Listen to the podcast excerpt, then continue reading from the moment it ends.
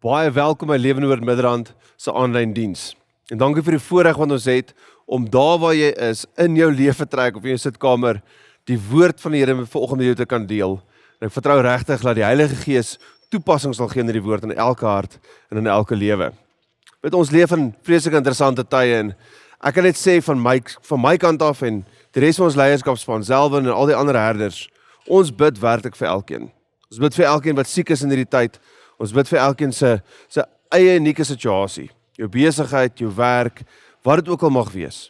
Maar ons bid werklik vir elkeen. Vertrou die Here jou deur hierdie tyd ook sal dra. Dit en dan Lewenwoord Midrand gebruik ook hierdie lockdown tyd waarin ons is om werklik betrokke te kan wees in ons gemeenskap. Ons uh, help Unitas Hospitaal deur die personeel daar buite staan in die moeilike omstandighede waarin hulle moet werk en funksioneer. Ons is betrokke by ons twee groot laerskole met voedingsprojekte, met 'n kinderhuis. Weet en dit alles is moontlik as gevolg van jou vrygewigheid. En ek wil net sê baie baie dankie. Dit maak my geweldig trots om deel te kan wees van hierdie gemeente, 'n gemeente wat so vrygewig, so betrokke kan wees in hierdie moeilike tyd waarin baie mense hulle self bevind. Maar dan wil ek ook nou daarom dit sê dat ek dink ons het nou die laaste paar weke genoeg gepraat oor lockdown en oor COVID en ek wil vanoggend 'n woord bedien wat ek glo jou werklik sal bemoedig. 'n woord wat wat in jou situasie sal inspreek. Moenie soveel gemoek is op COVID en lockdown nie. Weet ek is nou net oud genoeg om te kon onthou wanneer 'n kyk weer 'n baie nuwe ding was in sport. Nou of jy nou cricket of rugby of wat ook al gekyk het, op stadium was dit nie beskikbaar nie, maar toe die tegnologie dit moontlik maak. Toe dit toe dit natuurlik so gebeur dat wanneer 'n beslissing deur 'n skeieregter op die veld gemaak word, dan kan die tegnologie, die produksiespan kan met die hulp van tegnologie gaan sien maar wat het werklik gebeur. So gestel 'n in 'n cricket 'n kolwer is uit, sien maar uitgehardloop. En met die blote oog lyk dit asof die skeieregter die regte besluit gemaak het. Maar dan wanneer die produksiespan daai paar rampies vertraag en slow motion speel, kom jy agter maar dit wat jy met die oog gesien het, is toe nie werklik die toedrag van sake nie. Dink die kolwer was was uit en toe sit dalk nou in of andersom. Jy het gedink 'n grenshou is 'n 4 tussen nou eintlik 'n 6 of wat die geval ook al mag wees.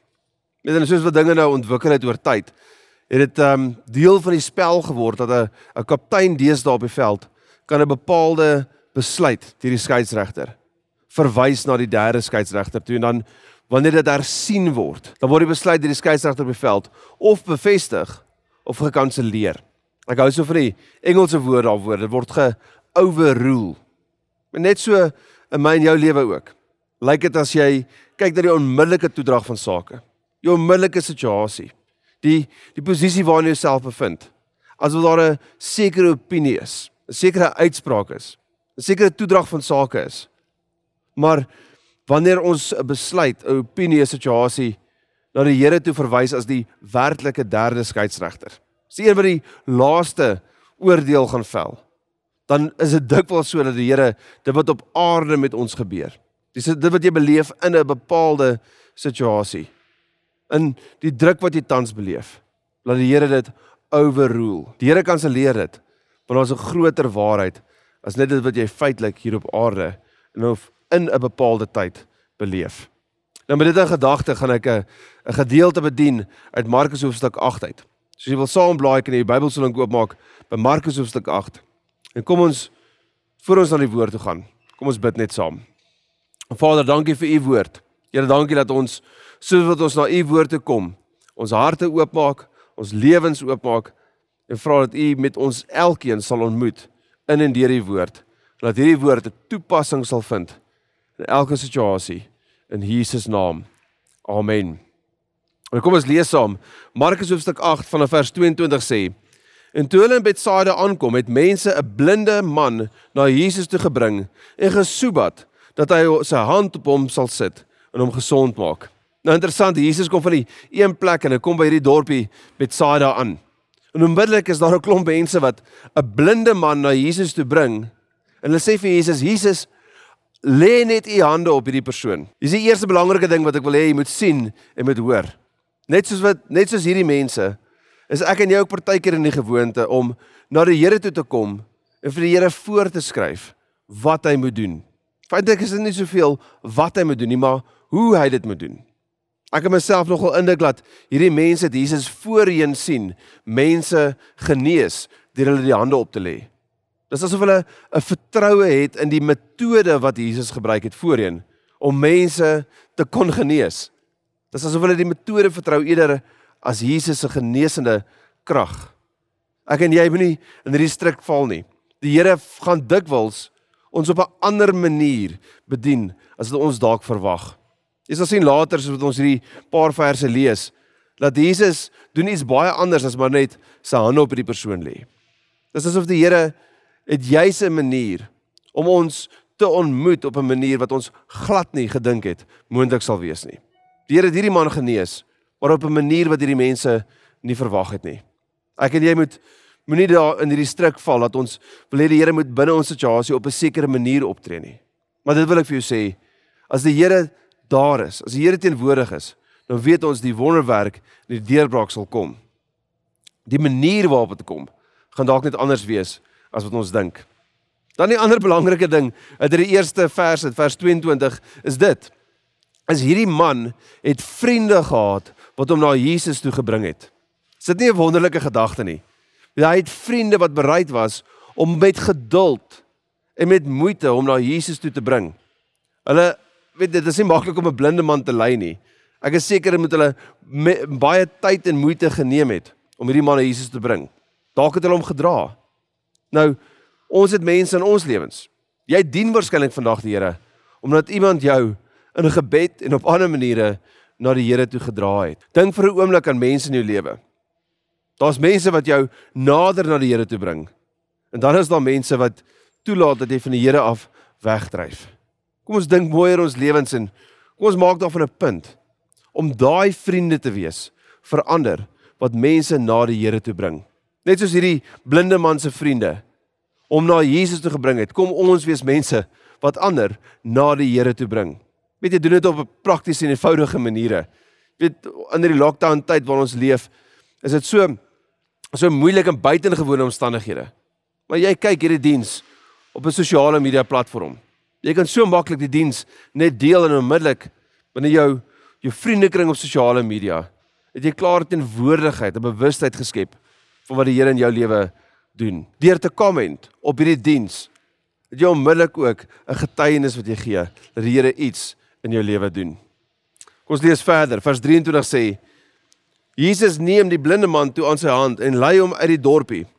Toe spoeg hy op die man se oë, sit sy hande op hom en vra vir hom: "Kan jy iets sien?" Nou ek weet ek be, ek beweeg eintlik deur hierdie paar verse, een vers op 'n slag. Daar's net so baie om oor te praat. Weet Jesus vat hierdie man en dis sy eerste reaksie. Hy vat hom aan die hand en hy lei hom uit die dorp uit.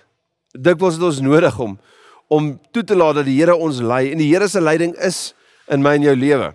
Ons moet dit leer om dit te kan erken en te kan raak sien. Maar die Here lei ons uit situasies sodat ons met sy perspektief kan kyk kan kyk na die situasie of die omstandighede waarbinne ons onsself bevind. Ons is so dikwels vasgevang in omstandighede dat ons nie verby ons onmiddellike nood kan kyk nie.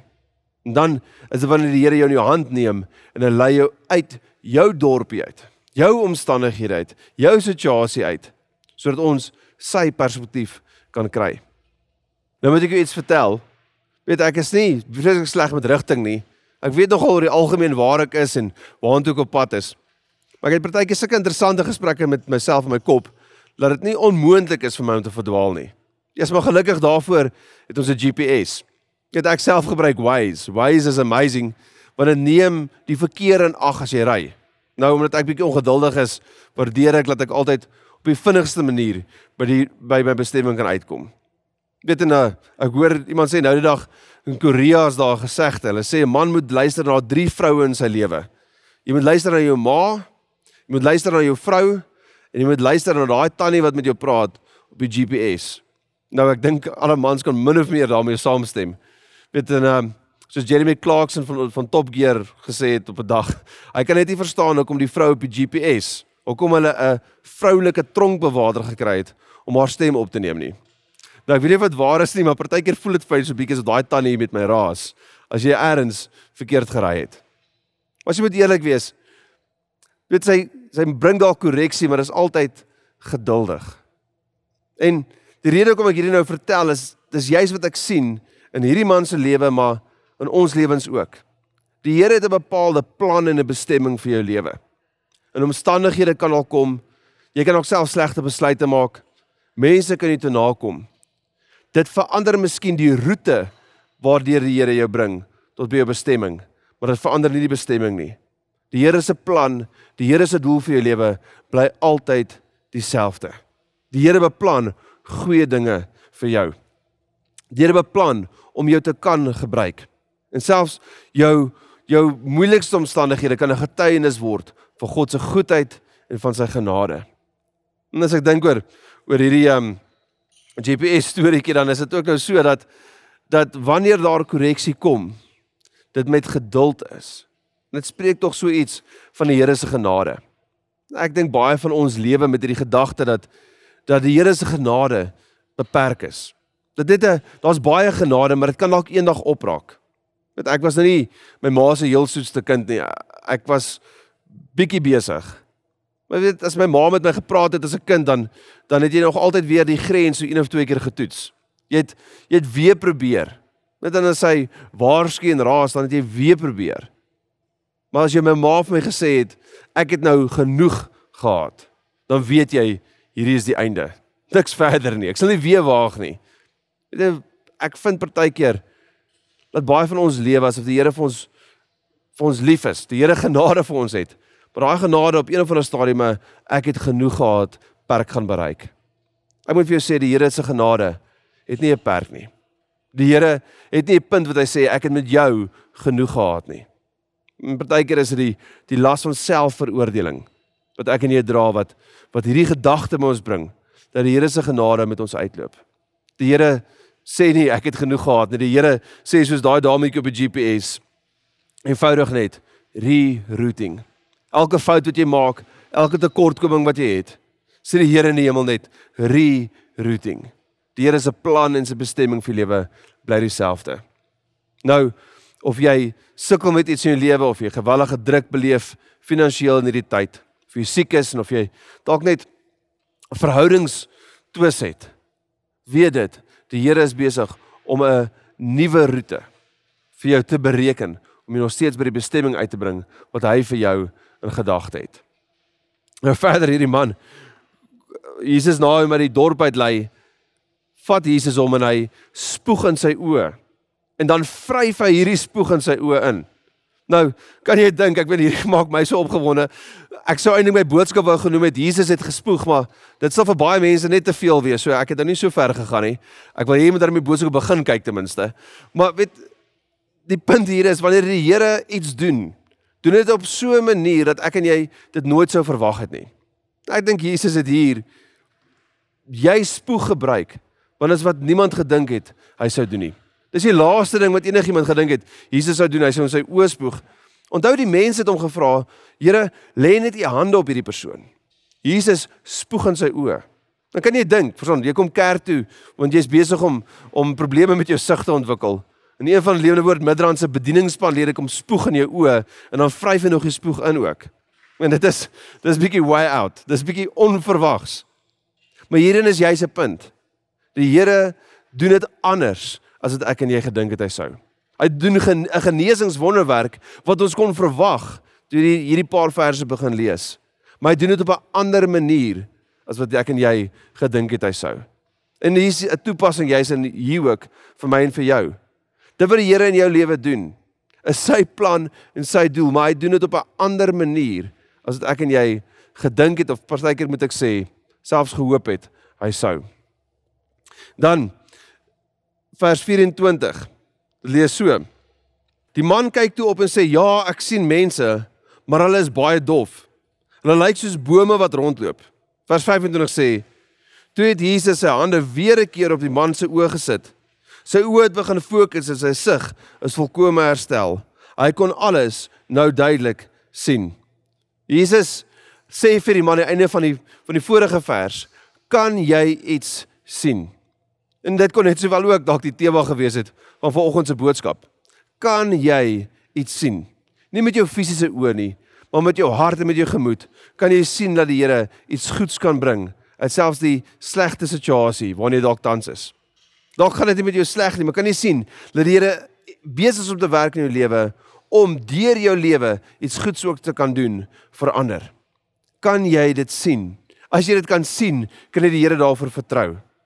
En dalk is jou lewe besig om in fokus te kom, soos wat hierdie man se oë moes leer of begin fokus het. Die Here bring 'n verskywing en maak sy plan en sy doel vir elkeen duidelik. Maar ek wil hê jy moet dit raak sien.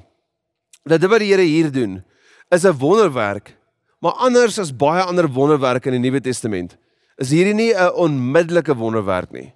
Hierdie is eintlik 'n proses wonderwerk, 'n geleidelike wonderwerk. Hy stuur melaatse manne terug na die priesters toe. En soos wat hulle terugstap, word hulle gesond. Daar's 'n geleidelike wonderwerk, 'n proses wonderwerk. Iets wat nie in 'n oomblik gebeur nie, maar oor 'n periode van tyd. Hierdie man is was blind en Jesus spoeg in sy oë en vryf dit in sy oë in en vra kan jy sien.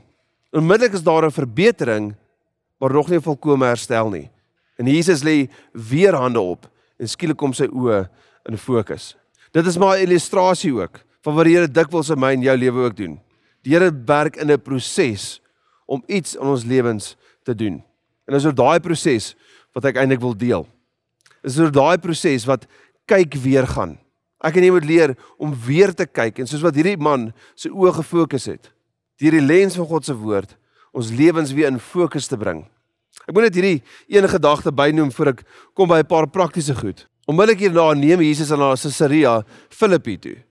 En daar vra Jesus vir sy disippels: "Wie sê die mense is ek?" Party sê Johannes die Doper, ander sê Elia, ander sê profeet.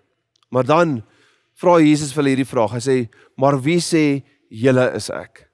En op daai punt met hierdie aandrywing van die Heilige Gees sê Petrus: "Here, U is die Messias." Weet jy, en uiteindelik wanneer die evangelie van Markus geskryf word, wat deur Markus geskryf is, maar waarskynlik soos wat Petrus vir hom vertel het om te skryf. So ons kan amper dink aan die aan Markus as die evangelie van Petrus. Daar hier in die evangelie reg in die middel van die boek van Markus plaas Petrus hierdie twee storieetjies, hierdie verhale bymekaar.